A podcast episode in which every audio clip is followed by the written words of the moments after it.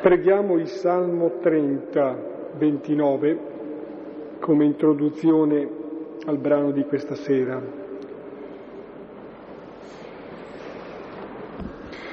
Eh, di questo Salmo, è inutile dire, bello, rilevo il fatto di questo turbamento quando eh, avviene che è nascosto il volto di Dio e poi bellissima l'espressione, il paragone, l'immagine, nel versetto dodicesimo. Tu hai mutato il mio lamento in danza, la mia veste di sacco, di penitenza, di tristezza, in abito di gioia.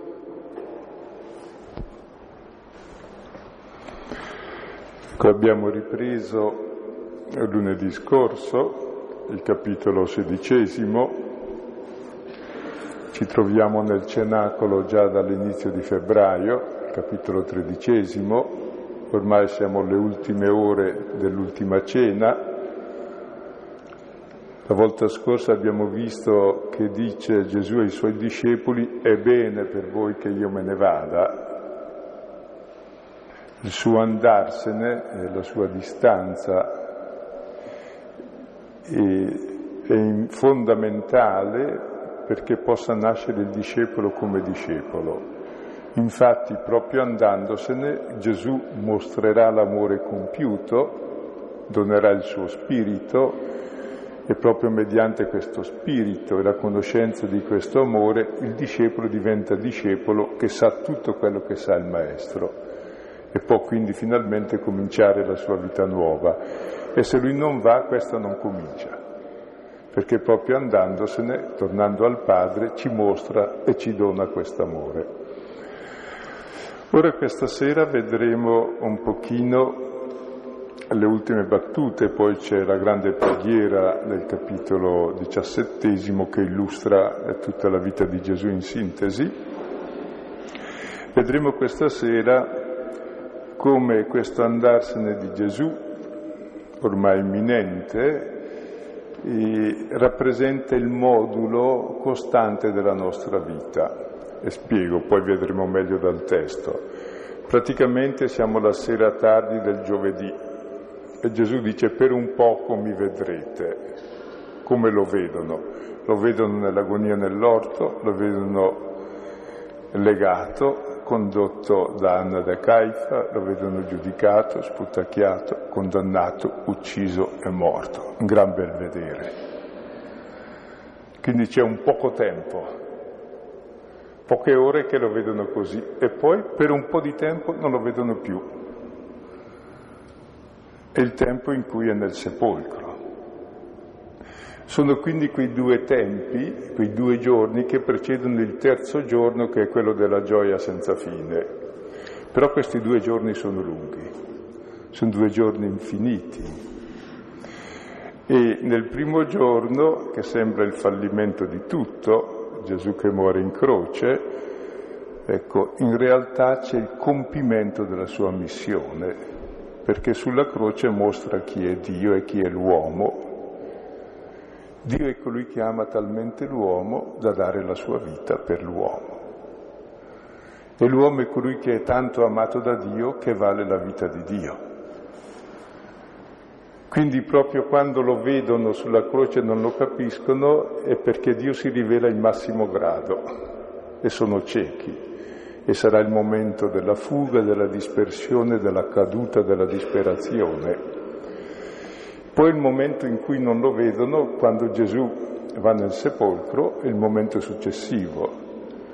Ecco, se sulla croce Dio si è dato tutto, nel sepolcro si dà a tutti, perché nel sepolcro tutti si danno convegno, i passati e i futuri, quindi è il luogo della salvezza universale e lì non lo vedono e vivono l'angoscia di averlo perso.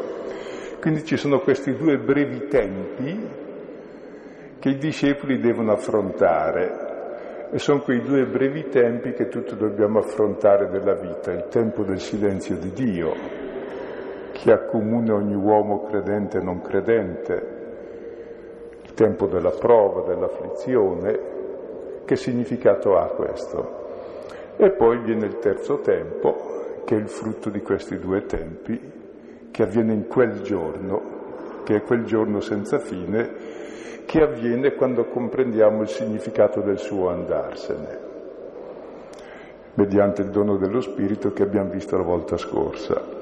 Adesso leggiamo il testo, poi stasera lo spiegheremo fin dove arriviamo.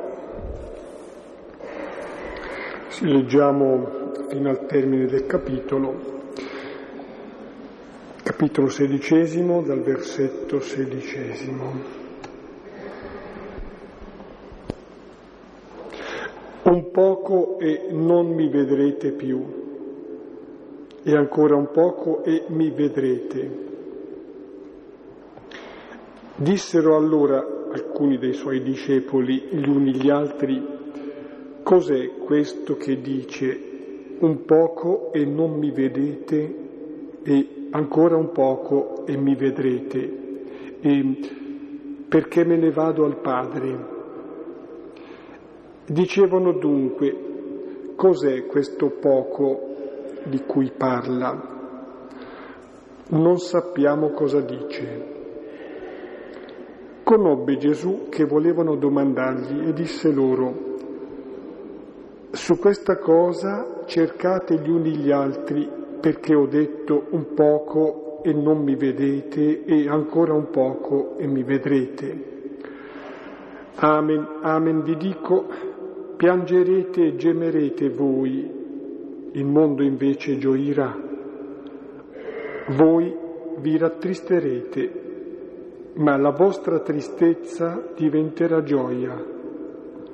La donna quando partorisce ha tristezza perché è giunta la sua ora, ma quando ha partorito il bambino non ricorda l'afflizione a causa della gioia perché è nato un uomo al mondo. Anche voi dunque adesso avete tristezza, ma ancora vi vedrò e si rallegrerà il vostro cuore e la vostra gioia nessuno ve la toglie. E in quel giorno non mi domanderete nulla. Amen, amen vi dico, qualunque cosa chiederete al Padre nel mio nome, la darà a voi. Finora non chiedeste nulla nel mio nome. Chiedete e riceverete affinché la vostra gioia sia completa. Di tutte queste cose vi ho parlato in similitudini. Viene un'ora quando non vi parlerò più in similitudini, ma apertamente vi annuncerò sul Padre. In quel giorno nel mio nome chiederete e non vi dico che chiederò al Padre per voi. Egli infatti, il Padre, ama voi perché mi avete creduto che da Dio sono uscito. Sono uscito dal Padre e sono venuto nel mondo e di nuovo lascio il mondo e vado dal Padre. Dicono i suoi discepoli, ecco, adesso parli apertamente non parli con nessuna similitudine. Adesso sappiamo che sai tutte le cose e non hai bisogno che alcuno ti interroghi. Per questo crediamo che sei uscito da Dio. Rispose loro Gesù, ora credete. Ecco, viene un'ora ed è venuta che sarete dispersi, ciascuno per conto suo, e mi lascerete solo ma non sono solo perché il Padre è con me. Di queste cose vi ho parlato affinché in me abbiate pace. Nel mondo avete tribolazione, ma abbiate coraggio. Io ho vinto il mondo.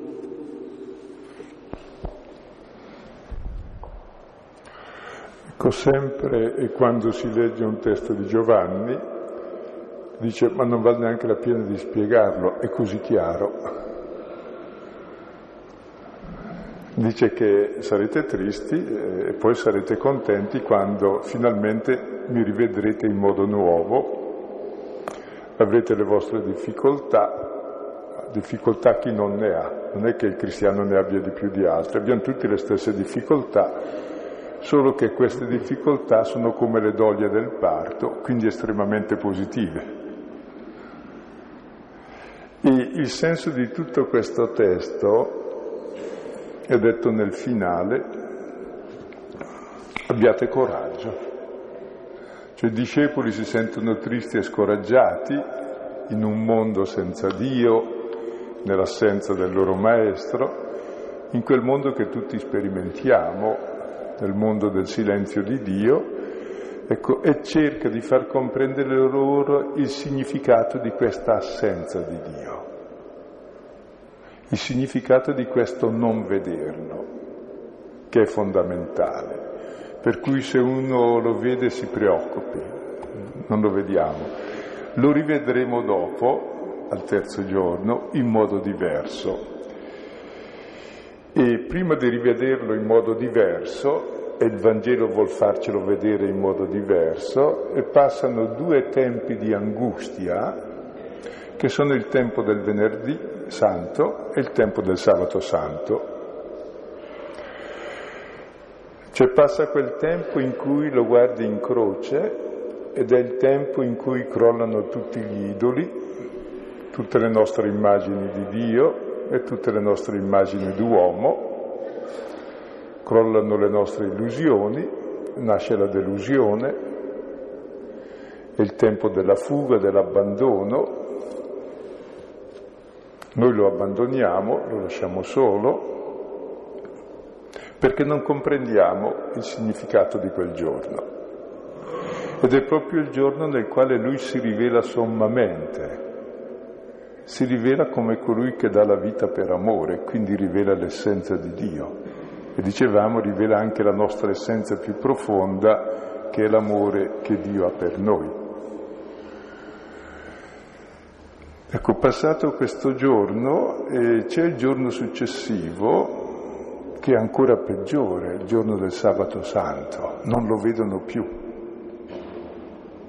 È sottratto agli sguardi, giace nel sepolcro dove tutti vanno, quindi raggiunge quel comune destino ad ogni persona ed è il momento appunto dove la luce raggiunge gli abissi, le tenebre e Dio si dona a tutti. Quindi questi due momenti di angustia che i discepoli passano, di tristezza e di difficoltà, tra l'altro loro passano un po' di tristezza, ma ciò che capita e rende tristi capita al Signore, è Lui che muore e va giù. Ecco, Gesù spiega che questo è semplicemente la vittoria di Dio sul mare del mondo, perché dimostra il suo amore più grande di ogni male, è la luce che raggiunge le tenebre e per questo lo vedono di nuovo al terzo giorno. Terzo giorno è il giorno di Pasqua dove vedremo commentando, lo vedranno ma in modo diverso, lo vedranno nello spirito come risorto. E allora il loro lutto si tramuterà in gioia, in danza. Praticamente la vita cristiana è entrare nel mistero del venerdì e del sabato santo. Quando sei entrato e l'hai capito sei già al mattino di Pasqua. Però quando sei dentro in questo mistero tutto si oscura. È il mistero del grande silenzio di Dio, dicevamo, che è comune a credenti e a non credenti, ed è il mistero di un Dio che si rivela massimamente proprio nel silenzio. E questo tempo, che dura poi solo due giorni, lo chiama poco tempo, Ecco, in realtà per chi lo vive dura un'eternità, per chi vive nell'angoscia, nell'angoscia, nell'angustia, nelle strettezze, e l'ombra del presente si proietta sul futuro, tutto diventa nero e sembra infinito. E Gesù lo chiama poco tempo, come quello delle doglie del parto, che non dura poi tanto, si spera. Poi nasce l'uomo nuovo, e però c'è sotto anche un trucco, che questo poco tempo dell'assenza di Dio dura praticamente quanto la nostra esistenza anche. perché impieghiamo la vita intera a capire il mistero del venerdì e del sabato. E questo poco tempo dura anche l'arco di tutta la storia umana, perché tutta la storia umana è in cammino verso la comprensione del mistero. Siamo nel venerdì santo sempre e nel sabato, in attesa di comprendere questo mistero e che venga il mattino di Pasqua, la luce senza tramonto. Eppure tutto questo tempo Gesù lo chiama breve tempo, perché in realtà è breve, anche se uno non ci crede, è breve come la vita umana che è un soffio che passa, è breve come la storia del mondo che è uno scenario che presto scompare.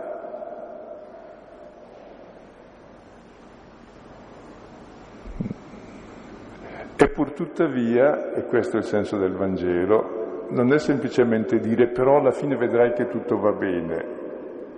Quando tu hai capito il senso del venerdì e del sabato, ed è quanto Gesù vuol far comprendere ai suoi discepoli, vivi già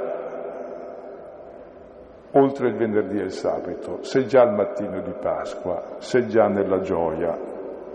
E qualora chiediamo al Signore anche noi attraverso queste parole di Gesù, che cercheremo di assimilare durante la settimana, eh, di entrare sempre più profondamente in questo mistero, che saranno poi temi, il tema di cui tratteremo tutto il seguito del tempo che abbiamo fino a giugno. Leggiamo il primo versetto. Un poco e non mi vedete più, e ancora un poco e mi vedrete. Ecco, abbiamo già accennato, si tratta di un poco e ancora un poco. Un poco e non mi vedete più vuol dire per un poco mi vedete ancora. Ed è quel poco tempo che va dall'ultima cena alla deposizione nel sepolcro. È il, cui, è il tempo in cui si compiono i misteri della nostra fede, in cui si compie il giudizio di Dio, che è la salvezza del mondo, Ecco, è il tempo in cui i discepoli vedono il mistero di un Dio crocifisso, che è la grande rivelazione.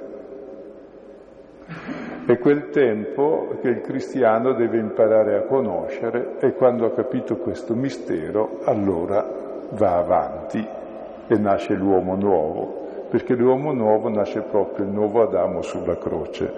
Quindi è questo tempo poi dice ancora un poco e mi vedrete, quindi un poco non mi vedrete, dopo un po' mi vedrete ancora.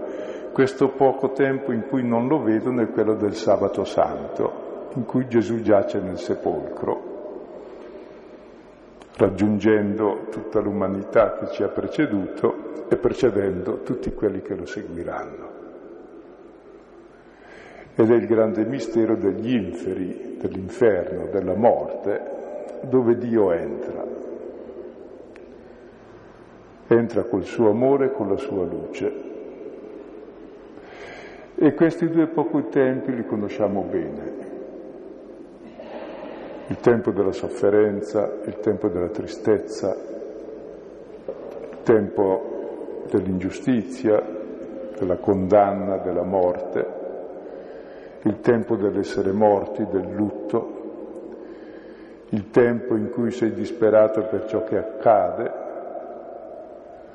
il tempo in cui sei disperato per ciò che è accaduto, sono tempi che conosciamo bene. Que- questi due tempi Gesù li sta attraversando e sono quei tempi che tutti attraversiamo, attraversiamo nella nostra vita, per giungere al mattino di Pasqua, Anzi, questi tempi sono la nostra Pasqua, il nostro passaggio dalla morte alla vita. Ecco, e sono due tempi di tristezza, ma sono due tristezze diverse. La tristezza del venerdì santo è la tristezza di chi non capisce il mistero di un Dio crocifisso che dà la vita, quindi è il tempo della fuga, dell'ignoranza, è il tempo della defezione, dell'abbandono, è il tempo del disinganno, della delusione, il tempo del peccato, della caduta, dello scandalo. È un tempo che conosciamo bene ed è un tempo di tristezza, una tristezza che non viene da Dio perché ci fa cadere nel male, nell'abbandono, che Dio però sa utilizzare meravigliosamente perché sarà il tempo in cui Lui si abbandona a chi lo abbandona e mostra la sua fedeltà assoluta. E c'è il secondo tempo del sabato santo che ha un'altra tristezza, che è un po' la tristezza tipica del credente a metà, che ha capito sì il mistero della croce dell'amore di Dio, eh, però insomma non lo vedo, non lo sento, è assente, tace. Ho speranza, sabato santo è un tempo di attesa, di speranza, è il tempo di Maria, delle donne del sabato, però non c'è ancora lui, non lo vedo, Ecco, però Gesù garantisce subito dopo, dopo poco questo tempo mi vedrete. E le parole vedere in italiano ho lasciato la stessa, ma in greco sono due parole diverse, una è composta dall'altra. La prima è orao, che è il vedere visivamente. Il seconda invece è theoreo, che è un vedere diverso, è il vedere nello spirito per dire che sono due modi diversi di vedere. Uno è quel vedere che ce l'hai davanti e chiudi gli occhi perché non vuoi vederlo. L'altro invece ce l'hanno davanti, lo vedono con gli occhi della carne quando è risorto, ma ancora non lo sanno vedere con gli occhi del cuore. Dopo riusciranno a vederlo con gli occhi del cuore. Quindi l'ultimo vedere è un vedere con gli occhi del cuore perché è il cuore che vede e capisce, il cuore che ama. E il testo che segue vuole un po' farci affrontare questi tempi che sono il modulo fondamentale della nostra esistenza, cioè il passaggio dalla tristezza alla gioia, dalla morte alla vita, dalla delusione alla speranza, del tempo del cammino. Circa mm, questi tempi mi piace sottolineare il fatto che, mm, beh, innanzitutto Gesù, direi con sano realismo, parte dalla difficoltà, non sorvola la difficoltà che vive lui, ovviamente, ma che vivono anche i discepoli, i discepoli di sempre. Però anche il fatto che qualifichi, ridimensioni la durata della difficoltà con un poco. È vero, quando si è dentro nella difficoltà sembra estesa all'infinito. Ecco, mi pare che Gesù invece dà una giusta misura, è un po', è poco quello che sopporti rispetto a ciò che ti verrà dato, ti viene dato. Due versetti seguenti. Dissero allora alcuni dei suoi discepoli gli uni gli altri. Cos'è questo che dice un poco e non mi vedete e ancora un poco e mi vedrete e perché me ne vado al Padre? Dicevano dunque, cos'è questo poco di cui parla? Non sappiamo cosa dice.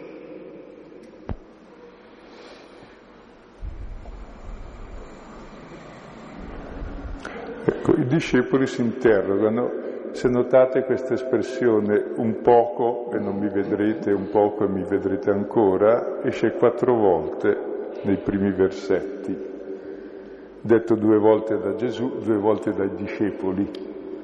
Quindi per ripeterlo quattro volte di seguito deve essere importante. È tanto importante che è il problema della nostra vita.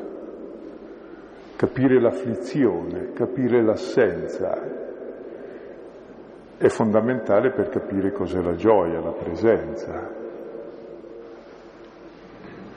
E capire il venerdì santo e il sabato santo è fondamentale nella fede cristiana perché lì capisci chi è Dio e lì giungi alla resurrezione. Quindi è, è il nocciolo stesso della fede cristiana questo poco tempo. I, I discepoli non lo capiscono, non solo i discepoli di allora. Ecco, il discepolo è sempre il lettore che deve interrogarsi anche se crede di aver capito, perché alla fine crederanno di aver capito e Gesù dice con ironia che è tipica di Giovanni, adesso dite che credete, va bene, mi lascerete solo. Quindi anche la vostra fede è un'illusione, ma state tranquilli che poi cambierà. E dice, i discepoli aggiungono anche un'altra espressione a quella di Gesù, e dicono perché cosa significa che me ne vado dal Padre. Abbiamo visto la volta scorsa. Cioè io posso capire il significato di questo tempo del venerdì e del sabato se capisco che la morte di Gesù, la sua sepoltura, non è semplicemente uno scomparire dal mondo, un morire. Abbiamo già visto Gesù non dice mai io muoio, Dice io torno al Padre. Cioè se capiscono che la sua morte non è la fine di tutto, ma il compimento dell'amore, quindi il diventare uguale al Padre che sa amare di amore infinito fino a dar la vita, ecco, se capiscono questo, capiscono allora cosa significa quel poco tempo. Quindi il problema è come capire cos'è la croce di Gesù è il suo ritorno al Padre ed è il donare a noi la sua vita, lo Spirito. E sarà questo il mistero da contemplare in seguito. E dicono, noi non sappiamo cosa dice, poi eh, neanche distinguono i due tempi. Dicono, cos'è questo poco tempo di cui parla? Non sappiamo cosa dice. C'è un'ignoranza assoluta del venerdì e del sabato santo, l'ignoranza media del discepolo. Per il lettore attento questo poco tempo su, di, eh, di, cui si parla molte volte, ecco, per un lettore attento dell'Antico Testamento sa che il poco tempo è quel tempo tipico in, che trascorre tra l'angustia e l'intervento di Dio. Tra breve il Signore interviene, si dice costantemente. Ancora un poco e il Signore viene. Vedrai che non tarda, vieni presto a salvarmi. Ecco, questo poco tempo è quel poco tempo che è il tempo dell'intervento di Dio per la salvezza. Anzi, ed è questa la cosa da capire, proprio questo poco tempo, mentre noi aspettiamo che avvenga altro, proprio in questo poco tempo avviene la salvezza. Avviene che Dio si dona tutto all'uomo nel venerdì, avviene che Dio si dona a tutti gli uomini nel sabato. Quando noi comprendiamo questo, allora siamo già al terzo giorno, sappiamo cos'è la Pasqua e viviamo eternamente nella gioia di Pasqua. E capisco che a spiegarlo è un testo difficile, però in sé è molto semplice risponde a quelle esperienze fondamentali che tutti abbiamo, insomma, che Dio non lo vediamo, che è assente, le prove ci sono, le difficoltà ci sono, la morte c'è, c'era per Lui, c'è anche per noi. Che significato ha tutto questo? E Lui non interviene, e Lui è assente, e Lui tace. Cosa vuol dire questo? E invece proprio mentre sta tacendo e si rende assente, è lì che compie pienamente la sua presenza. Ma il non sapere dei discepoli di allora, ma anche di noi discepoli di oggi, il non sapere loro, eh, mi piace sottolineare, qualcosa di evangelico, cioè diventa buona notizia. Paradossalmente eh, non ci sentiamo soli a non capire. Il discepolo fin dall'inizio non ha capito. E però questo, dico, diventa quasi motivo di Evangelo, di buona notizia, perché eh, Gesù non si stanca, non è che dice, bene, allora ragazzi andate a casa, qui ripartiamo da un altro gruppo. Il Signore sa che i discepoli faranno sempre fatica E allora eh, così, con molta pazienza, con amore, con una sana pedagogia, conduce i discepoli a capire poco alla volta, li introduce. E poi saranno introdotti alla comprensione della verità dallo Spirito di Gesù. Vi introdurrà nella comprensione completa delle parole che vi dico. È bello questo. Ancora una parola sul non sappiamo perché appunto è la parola più bella. Cioè, il presupposto per imparare qualcosa è non sapere. Ecco, e questo non sapere è tipico del discepolo, questa ignoranza, e l'ignoranza è praticamente qualcosa che è dovuto a Dio, un po' colpa sua. Cioè si rivela in un modo così incredibile, così impossibile, così estremo, che non puoi crederci e non puoi capirlo. Quindi eh, ci vuole una pazienza eh, da parte nostra, da parte di Dio per giungere alla conoscenza. E se notate, tutto il Vangelo di Giovanni è per giungere dal non sapere al sapere. È un testo che serve a farci prendere coscienza di ciò che già c'è, in modo che passiamo al sapere ciò che non sappiamo. Possiamo anche dire una cosa, no? che il tempo del silenzio di Dio dura nella nostra esistenza quanto il tempo della nostra ignoranza. Tace fino a quando ignoro quel che lui dice.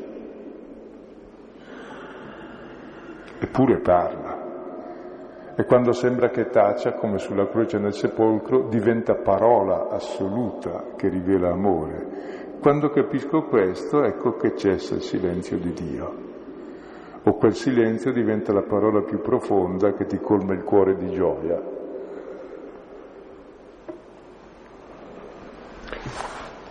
Conobbe Gesù che volevano domandargli e disse loro, su questa cosa cercate gli uni gli altri perché ho detto un poco e non mi vedete e ancora un poco e mi vedrete. Amen, amen, vi dico, piangerete e gemerete voi, il mondo invece gioirà. Voi vi rattristerete, ma la vostra tristezza diventerà gioia. La donna quando partorisce ha tristezza perché è giunta la sua ora, ma quando ha partorito il bambino non ricorda l'afflizione a causa della gioia perché è nato un uomo al mondo. Ecco, Gesù riprende la domanda dei discepoli che non hanno osato rivolgere a lui e poi cerca di spiegarla. Ecco, la prima cosa è che Gesù conosce anche i loro pensieri. È tipico del Vangelo di Giovanni questo Gesù che conosce, scruta il cuore, le reni e la mia parola non è ancora sulla bocca e tu la conosci già tutta, anzi è lui la parola, quindi conosce bene, è lui la parola che ha fatto tutti e conosce tutti e tutto. E conosce anche la nostra ignoranza. E allora dice ai discepoli perché vi interrogate su queste cose e allora ve le spiego. È importante interrogarsi, se no non ce lo può spiegare. A me fa problema le persone che non hanno problemi, tutto chiaro, oddio mio, oh. eh, non è tutto chiaro nella vita, ci sono molti problemi, molte domande da fare e anche molto fondamentali ed è importante formularle. Gesù l'ha formulata prima eh, dando l'avvio, dicendo un poco e mi vedete, un poco non mi vedrete, poi mi rivedrete ancora. Loro si interrogano, si fanno le domande e lui la riprende. Cioè la domanda è la cosa fondamentale per la ricerca, e che sia quella corretta ma che sia aperta. E allora Gesù anche risponde, dice Amen, Amen vi dico. Ecco, Amen è la parola che contiene, la parola, eh, che contiene il termine fede in ebraico e vuol dire qualcosa di stabile, che fonda. Ecco, e lo usa Dio questa parola, la usa quando parla in prima persona. Quindi Gesù parla con, con autorità divina e parla a noi con autorità divina spiegandoci questo momento di silenzio, di assenza, che sarà per noi un momento di pianto e di gemito.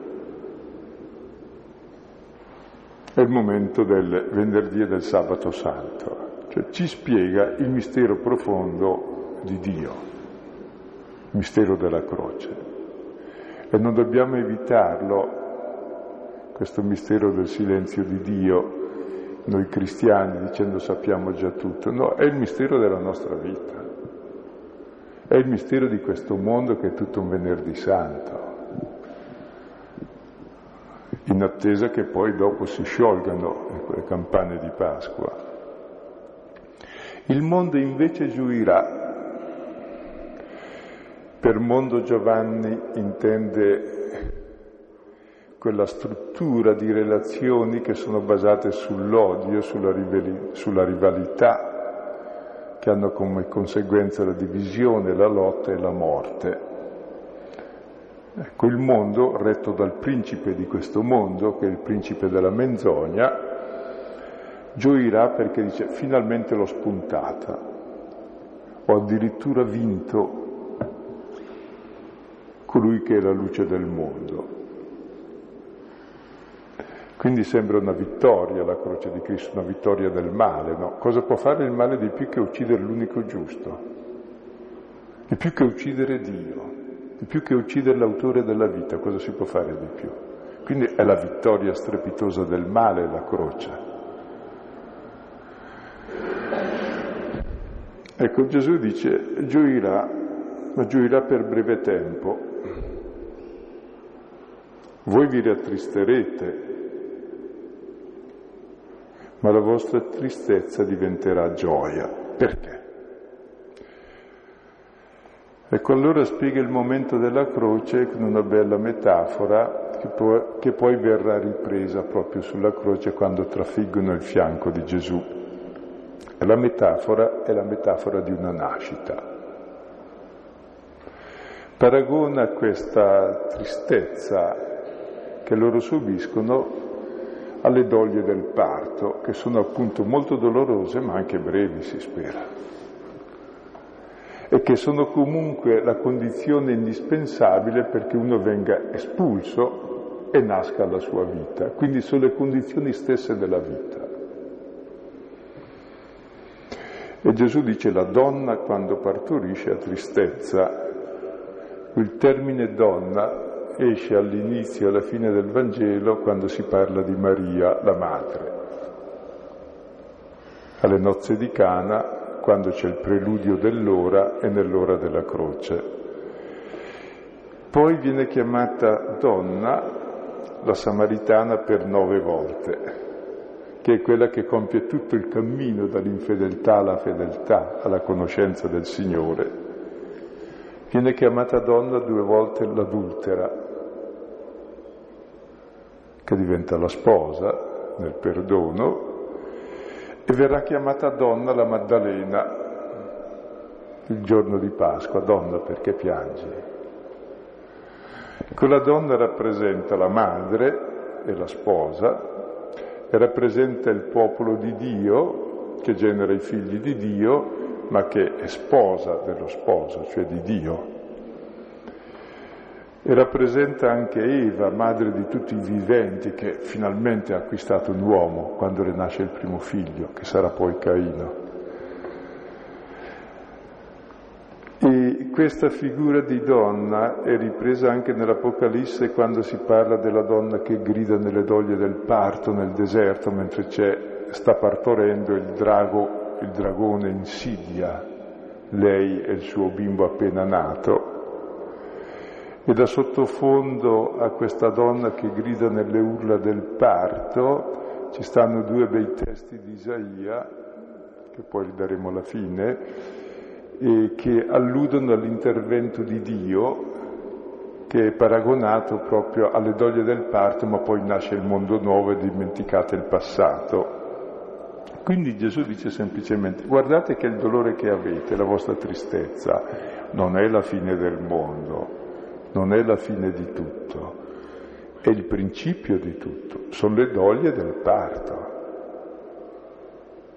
Cioè voi quando soffrite sostenete semplicemente quella lotta che ho sostenuto anch'io per giungere alla gloria.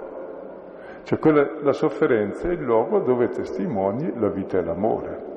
Non perché uno cerchi la sofferenza, la sofferenza c'è, la morte c'è, come c'è la nostra esistenza terrena. E in questa esistenza terrena, con tutte le sue condizioni di limite, di fragilità, di mortalità, di sofferenza, che testimoni l'amore e raggiungi la pienezza di vita e diventi uomo nuovo che sa amare con l'amore stesso di Dio.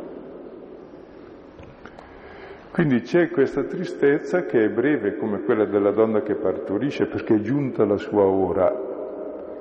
Il termine ora è riservato nel Vangelo all'ora della croce. Ecco, l'ora della croce è l'ora del parto, in cui nasce il nuovo uomo a immagine di Dio.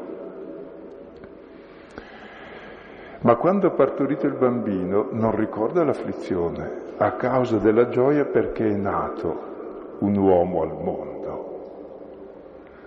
Quest'uomo che nasce al mondo,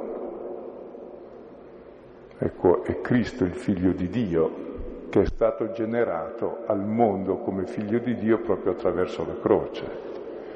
Ma quest'uomo che nasce è anche ciascuno di noi, che attraverso le difficoltà testimoniamo l'amore e nasciamo come figli di Dio. Cioè praticamente questo è il Natale dell'anima, questa nascita dell'uomo nuovo, di chi ha capito finalmente alla luce di Cristo il mistero stesso della fecondità del chicco di grano che muore per portare frutto. E vedete un po' tutti questi discorsi di Gesù che poi vedremo svilupparsi ulteriormente nel seguito del testo, vogliono farci capire che l'afflizione e la tristezza non va evitata a tutti i costi, c'è.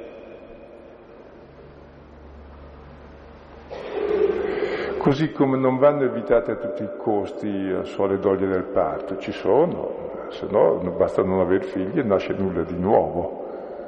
Cioè la sofferenza è feconda di vita, non sono le sofferenze che dai agli altri o quelle che ti cerchi, queste non sono feconde di vita, sono feconde di morte. Ecco. Ma quella sofferenza che vivi nell'amore va bene, non bisogna spaventarsi più che tanto, fa parte della vita, è il momento dello stacco e della crescita. Che se non ci fossero le doglie del parto il figlio non verrebbe fuori e non nascerebbe e non vedrebbe il volto della madre. Per questo noi lo vedremo dopo proprio quando saranno finite queste doglie e lo conosceremo faccia a faccia. Ed è per questo anche che i primi apostoli, quando cominciano a capire qualcosa eh, della croce, danno un'altra lettura delle sofferenze se voi leggete Matteo 5:11 dice, beati voi quando vi insulteranno, vi perseguiteranno, mentendo diranno ogni sorta di male contro di voi per causa mia. In quel giorno rallegratevi e danzate di gioia. Perché? Perché in quel giorno siete simili al Signore che sa amare e vincere la morte con la sua vita. Così la prima volta che Atti 5:41 i discepoli sono frustati, non è che amassero essere frustati, 40 colpi meno uno, ci poteva anche morire, si dice che uscirono lieti dal Sinedrio per essere stati stimati degni di essere simili a Gesù. Cioè capiscono che in loro si compie lo stesso mistero del figlio, che sa vivere l'amore nelle contraddizioni e quindi vincere il male del mondo proprio in queste contraddizioni mediante l'amore. Ed è per questo anche che Giacomo dice, citato poi da Francesco d'Assisi, Considerate perfetta letizia, fratelli miei, quando subite ogni sorta di prove, non perché piacciono le prove, ma perché la prova ti... è la prova. Prova quanto vali, prova la forza del tuo amore. E così anche uno Pietro, uno sei quando dice ai cristiani siate colmi di gioia anche se per un po' subite afflizioni, diceva, come l'oro eh, si purifica nel fuoco sette volte, così anche voi un pochino, ma insomma, è semplicemente una purificazione perché esca l'oro puro. Addirittura ebrei, la lettera agli ebrei dice, e se uno non ha queste afflizioni è pericoloso, eh? E dice che non è figlio, ma non è, ecco, vanno intese bene queste cose, non è che il cristianesimo annuncia il dolorismo, la prova, no, queste ce l'hanno tutte, uguali. Semplicemente che se capisci il significato della vita, allora quella prova diventa una prova positiva, come se hai una prova da fare di matematica e sai risolverla, va bene. Se non sai risolverla, semplicemente fai fatica e sei bocciato. Così come se devi trasportare un peso, ecco, sulle scale una lavatrice, il peso è quello, se non lo sai portare vieni schiacciato e rotoli giù e rovini te la lavatrice, se sai portarlo fai una cosa utile a te e agli altri e lo fai anche bene. Quindi praticamente è il modo di affrontare l'esistenza con la sua realtà. Per questa sera ci fermiamo qui in fondo perché poi il resto pure è molto importante. Allora qui abbiamo già in fondo eh, dichiarato i temi, ecco, che il tema è quello della tristezza e della gioia.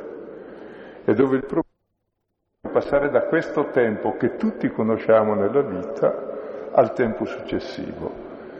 E si passa a questo comprendendo il significato di quel tempo, che non è un tempo negativo, ma è il tempo delle doglie del parto, è il tempo della generazione, è il tempo che ci fa nascere alla nostra identità. Ed è il tempo che ha attraversato anche Gesù e che attraversa il mondo intero. Perché tutta la creazione è gestante, dice Paolo, no? Geme nelle doglie del parto, nell'attesa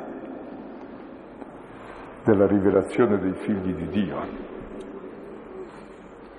Magari eh, suggeriamo dei testi sì, qualche qui. testo che mh, mm, può aiutare, peraltro sono testi già citati, riservandone poi altri per il seguito del brano. Allora il salmo che abbiamo pregato è il salmo trentesimo e poi dal libro del profeta Isaia, Isaia 26, 7, 19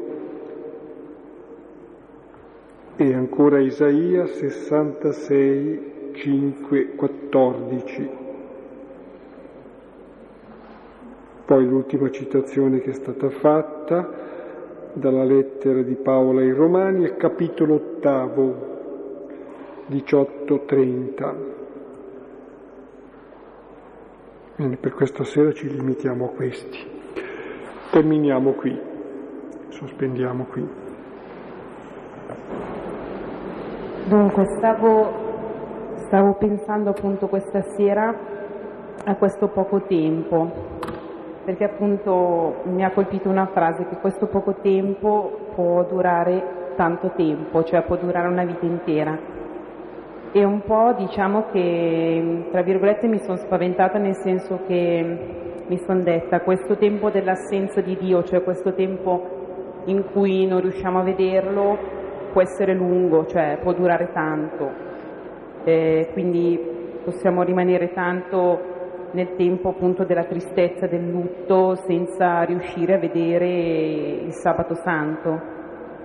Però nello stesso tempo mi sono detta, questo poco tempo può essere anche um, come se appunto Gesù ci fa capire, oh avete poco tempo, svegliatevi, cioè eh, guardatevi in giro, eh, apritevi un po', come per dire fate in fretta, cioè non, non addormentatevi, un po', un po' così. E poi un'altra cosa mi colpiva, anche se questi discepoli eh, lo interrogano però perché non capiscono, però comunque boh, mi piacciono, nel senso che allora, cioè, loro gli domandano comunque, cioè, e se gli domandano è perché comunque un, in qualche modo lo ascoltano, se no non gli domanderebbero niente, resterebbero zitti, se ne andrebbero da un'altra parte. E un po' io dicevo, ma io mi domando, io dicevo, almeno, almeno loro gli hanno domandato, io magari non gli domando neanche. Io credo che è importante questo domandare. Poi se noti i discepoli non gli domandano, volevano domandargli ma si domandano tra loro, come facciamo spesso anche noi, non osiamo neanche domandare, però si interrogano. Interrogarsi è fondamentale. Poi circa la lunghezza del tempo, ecco l'interpretazione mi piace ed è vero, dire fate presto. E poi credo, interpretazioni poi sono infinite di un testo, tutte vere. Ecco, siccome lui usa due parole per dire il vedere, un poco e mi vedete, usa una parola, vuol dire che poi non lo vede più. Ancora un poco e mi rivedrete, usa un'altra parola, cioè c'è un modo di vederlo che non ci sarà più, però bisogna vederlo anche così, quello del venerdì e del sabato santo, cioè vedere la carne di Gesù è ciò che ci presenterà il Vangelo nei capitoli successivi. Vedendo quello lì giungerai a vederlo nello spirito e si usa l'altro verbo, quando sei riuscito a vederlo, cioè a capire il mistero del venerdì e del sabato santo, lo vedi per sempre nello spirito, che è la realtà più profonda. Lo vedi mediante l'amore che è in te perché sei simile a lui. Vedi che è risorto perché sei risorto anche tu e tu sei in lui e lui in te. Quindi c'è questo secondo vedere che viene quando? Non solo alla fine del mondo, non solo alla fine della vita, ma quando cominci a capire e poi questa comprensione, penso, quando dicevo può durare tutta l'esistenza, questo è venerdì e sabato santo, ed è anche vero, soprattutto nelle persone, anche in certi santi, può durare anche tutta l'esistenza, ma ciò non impedisce che ogni venerdì, ogni sabato santo che vivi quotidiano, ti introduce sempre più profondamente nel mistero della luce della Pasqua cioè nella gioia del Signore. Pensate alle stigmate di San Francesco, che certamente il grande mistero del venerdì santo è che vive nella perfetta letizia, proprio perché è entrato in questo mistero. Quindi eh, sì. si usa due verbi diversi per dire che possono essere contemporanee anche tutte le cose. Poi comunque il tempo è breve. Eh massimo 90 anni ancora. Non... A me non interessa se 90 anni cosa, l'importante è che sia sensata la vita, non corta o breve, perché una cosa insensata è morte, una cosa sensata è, è vita, è senso, e allora eh, duri tanto, duri poco.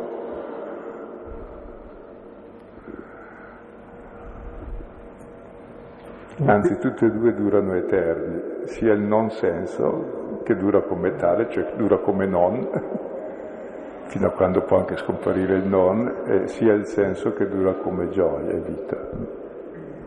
Prego, scusa. No, conferma di quanto diceva Ivana poco fa. Eh, nella lettera ai Romani, capitolo tredicesimo, Paolo dice appunto che ormai è tempo di svegliarvi dal sonno perché la nostra salvezza è più vicina ora di quando diventammo credenti. Va bene, c'è in consonanza con Paolo.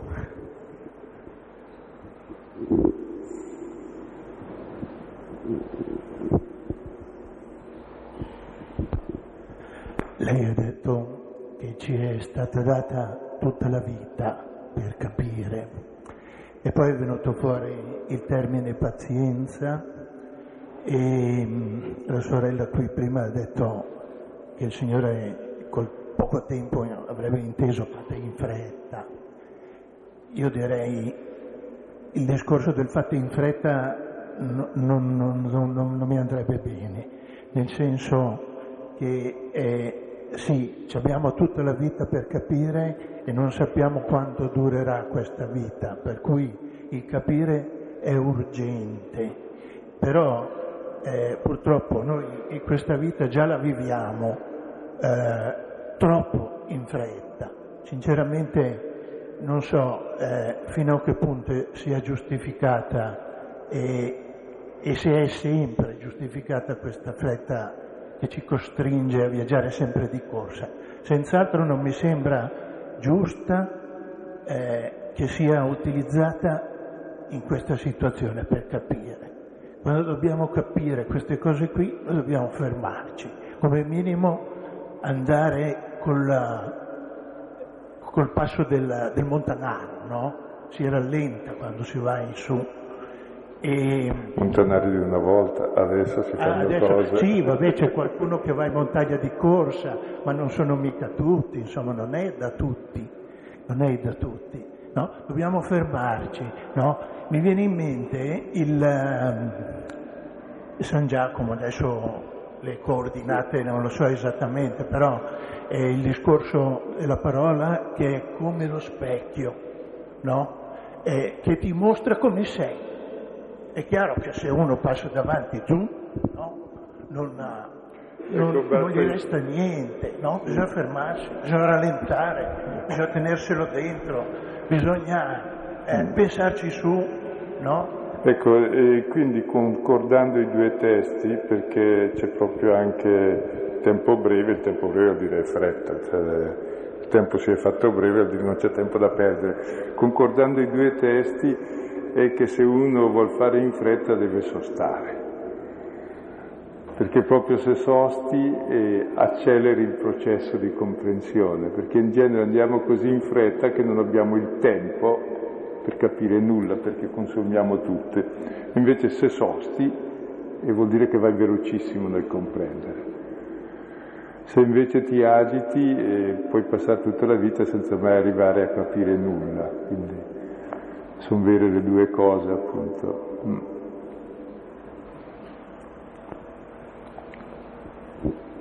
Tant'è vero che quando si sosta il tempo si dilata all'infinito. Per sapere quanto dura mezz'ora, provate a fare mezz'ora di preghiera di silenzio senza niente. Ma accorgete quanto è lunga mezz'ora. e quindi lo apprezzate di più.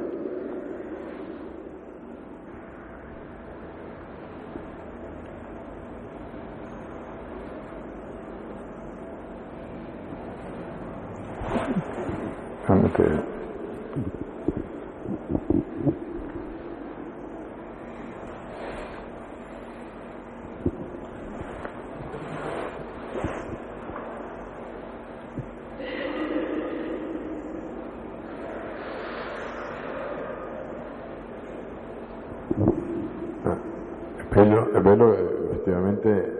certi che il paradiso e la gioia si possa raggiungere già mm, durante la nostra vita, basta avere capito.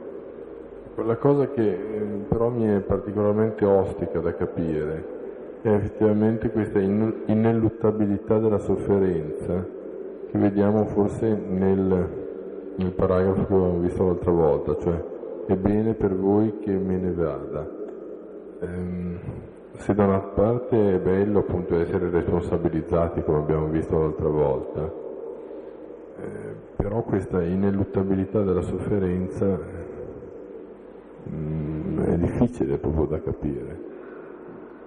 Per cui eh, già avevo chiesto l'altra volta su questo punto come mai lo Spirito Santo viene dopo eh, la resurrezione del Signore ma eh, effettivamente forse c'era già prima perché per illuminare la mente dei saggi c'è sempre, credo. Mm.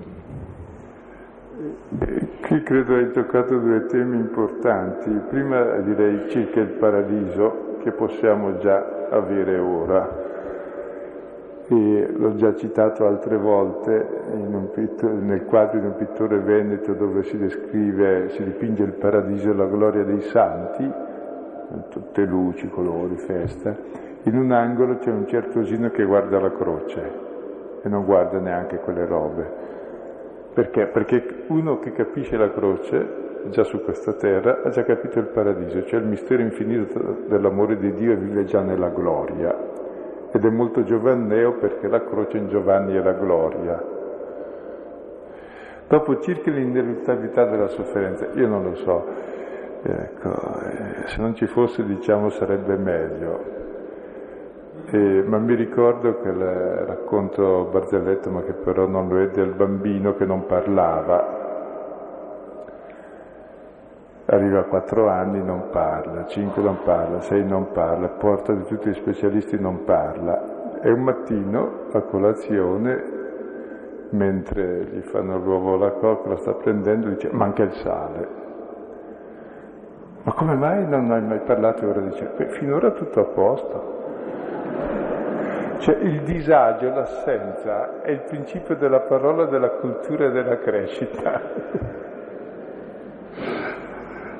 Quindi è così anche se notate in genere si teorizza in filosofia, in tutto, ma anche nelle scienze, eh, proprio si cerca ciò che non c'è. Non c'è la salute, allora fai delle ricerche e ottieni delle cose. E si parla sempre di ciò che manca, si parla di pace quando, quando c'è la guerra, e si parla di certi temi che riguardano l'uomo quando ci si accorge che proprio l'uomo è malmesso e ha bisogno allora probabilmente c'è sotto qualcosa di importante perché la parola e quindi la cultura, l'intelligenza, il progresso è sempre fondato su un'assenza, quindi su un bisogno e il bisogno è una ferita. Se uno non avverte questa, l'animale non l'avverte, il suo istinto gli va bene, a noi no. E quel bambino, eh, una volta finalmente mancava qualcosa, ha potuto parlare. Se da una parte è tranquillizzante il fatto di vedere eh, quasi solidale con noi il Signore sulla croce, quindi vedere che effettivamente le stesse sofferenze le, le passa anche Lui e quindi dall'altra sembra quasi una giustificazione o comunque il, um, una, una, giustificazione della nostra natura umana, eh, ma una giustificazione quasi artificiosa perché noi da una parte abbiamo questa, questa tendenza al, all'infinito, tendenza al, alla non sofferenza, dall'altra parte invece lui ci dice no, ci, dove, ci devo passare quindi voi nascerete attraverso questa mia croce. Però è antitetico eh, alla nostra tendenza naturale. Cioè, pensavo un po' circa la croce per tre, io mi tranquillizzo sempre perché la croce tocca ai giusti, di giusto ce n'è uno solo Cristo, poi un pochino ai santi, ma poco rispetto a Cristo. Se uno non è né giusto né santo stia tranquillo, a noi va bene, cioè la croce sua e illumina quelle crocette che ho anch'io perché me le costruisco mentre invece circa la sofferenza che noi eh, non vogliamo è contro la nostra natura, ecco lo ammetto anch'io, però credo che fa parte della natura umana proprio una tensione, perché siamo finiti come tutti gli animali, eppure abbiamo un desiderio infinito, ed è la nostra nobiltà, ed è questa la sofferenza, è il desiderio. Se non ci fosse questo non ci sarebbe sofferenza, per cui si cerca di, anche di annullarlo, invece noi la nostra dignità. Se uno non soffre è, è tremendo, è pericoloso. Se uno fa del male o gli fanno del male o uno ti vuol bene, ti abbandona e non soffri, è pericoloso, vuol dire che non sei normale, vuol dire che non desideri amare, non desideri vivere. Quindi forse la sofferenza è iscritta nel mistero dell'uomo come tensione di contraddizione tra finito e infinito, è la nostra struttura. E si scioglie questa sofferenza nella cultura, nel passaggio appunto dal desiderio al conseguimento dell'oggetto che desideri. Ed è questo il progresso dell'uomo, come le doglie del parto, insomma, ecco. E credo che è importante perché l'eliminazione della sofferenza inevitabile che dà il desiderio è l'angoscia di vivere senza desideri. Il che vuol dire ancora una cosa, che non possiamo vivere senza il desiderio. E il desiderio crea questo squilibrio, che è tipicamente umano ed è divino. In fondo è la rottura del limite, siamo limitati, cioè vuol dire mortali, però coscienti e quindi siamo oltre il limite, per questo soffriamo ma anche rompiamo il limite. Tant'è vero che una cultura fondata sul piacere come negazione delle minime sofferenze è regressiva. Cioè distrugge l'uomo e i suoi valori, la sua umanità. È tutta la cultura.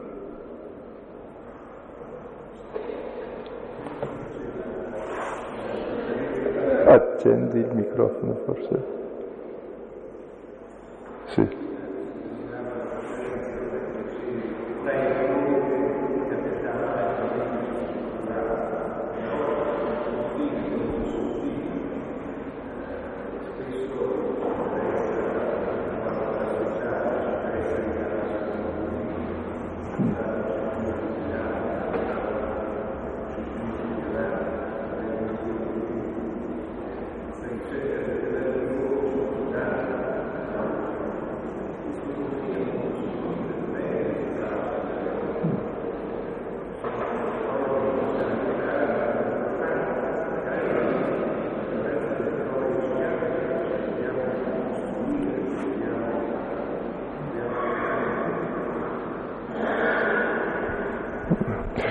È vero, sì. E probabilmente il discernimento viene dopo aver sbagliato molto e si capisce quali sono le prove da affrontare e quali sono da non affrontare, che sono quelle che ci si costruisce, cioè infinite sofferenze vengono proprio dal fatto che ce le costruiamo. E credo che si impara dalla vita. E, e qual è il criterio? Siccome siamo mossi dal desiderio, il desiderio vuole sempre di più, voglio di più, è proprio per il magis. E il magis è la nostra maestà, è la nostra immagine di Dio, siamo per il di più. Se questo di più che hai conseguito è autentico, ti accorgi che hai la gioia. Se questo di più non è autentico, vuol dire che è un di più materiale ma non umano, cioè non ti dà gioia come la droga, ne vuoi di più ma non perché ti ha appagato, perché ne hai bisogno di più, senza la gioia.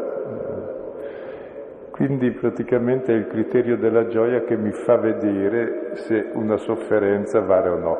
Cioè se sono le doglie del parto nasce il figlio e hai gioia, se, se sei una colica renale non nasce nulla e ti fa male e ti torna ancora. E, dif- e non c'è grande gioia quando ti è passato, cioè, sei sollevato perché è passato. Ma... Quindi è, è il dopo che ci fa capire. Il criterio della gioia che verrà fuori alla fine la tratteremo la volta prossima, sì.